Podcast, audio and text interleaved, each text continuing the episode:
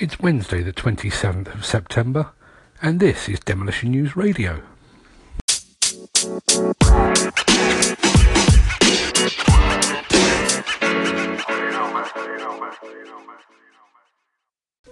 In this episode, constantly striving and constantly improving. This show is brought to you by Hydroquip, the UK's largest independent provider of on site hose repairs.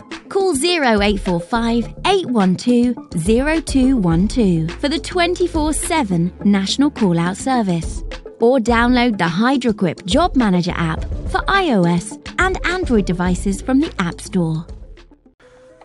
It's often said that demolition paves the way for progress, but that progress is fueled by innovation. Were it not for innovation, we would all still be using wrecking balls and crawler cranes. Men would still be working at height in pursuit of slightly more money to compensate for the inherent and ever-present danger. And we would still be entrusting our well-being to head protection in the form of a cloth cap.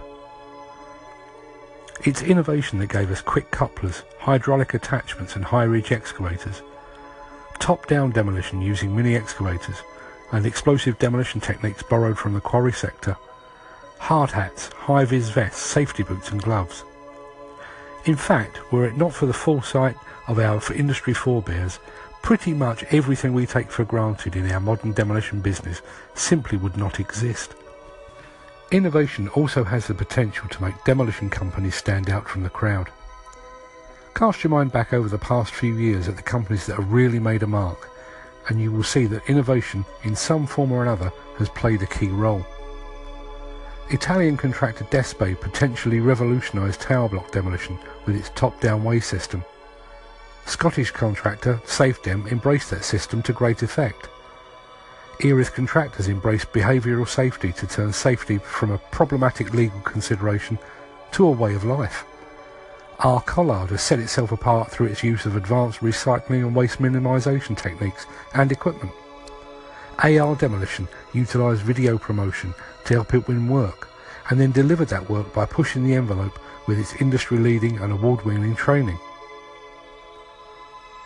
Here at Demolition Magazine, we've taken a leaf out of all these books, and a few more, to ensure that we too remain at the cutting edge. DemolitionNews.com embraced web technology to provide readers with an up-to-the-minute news resource.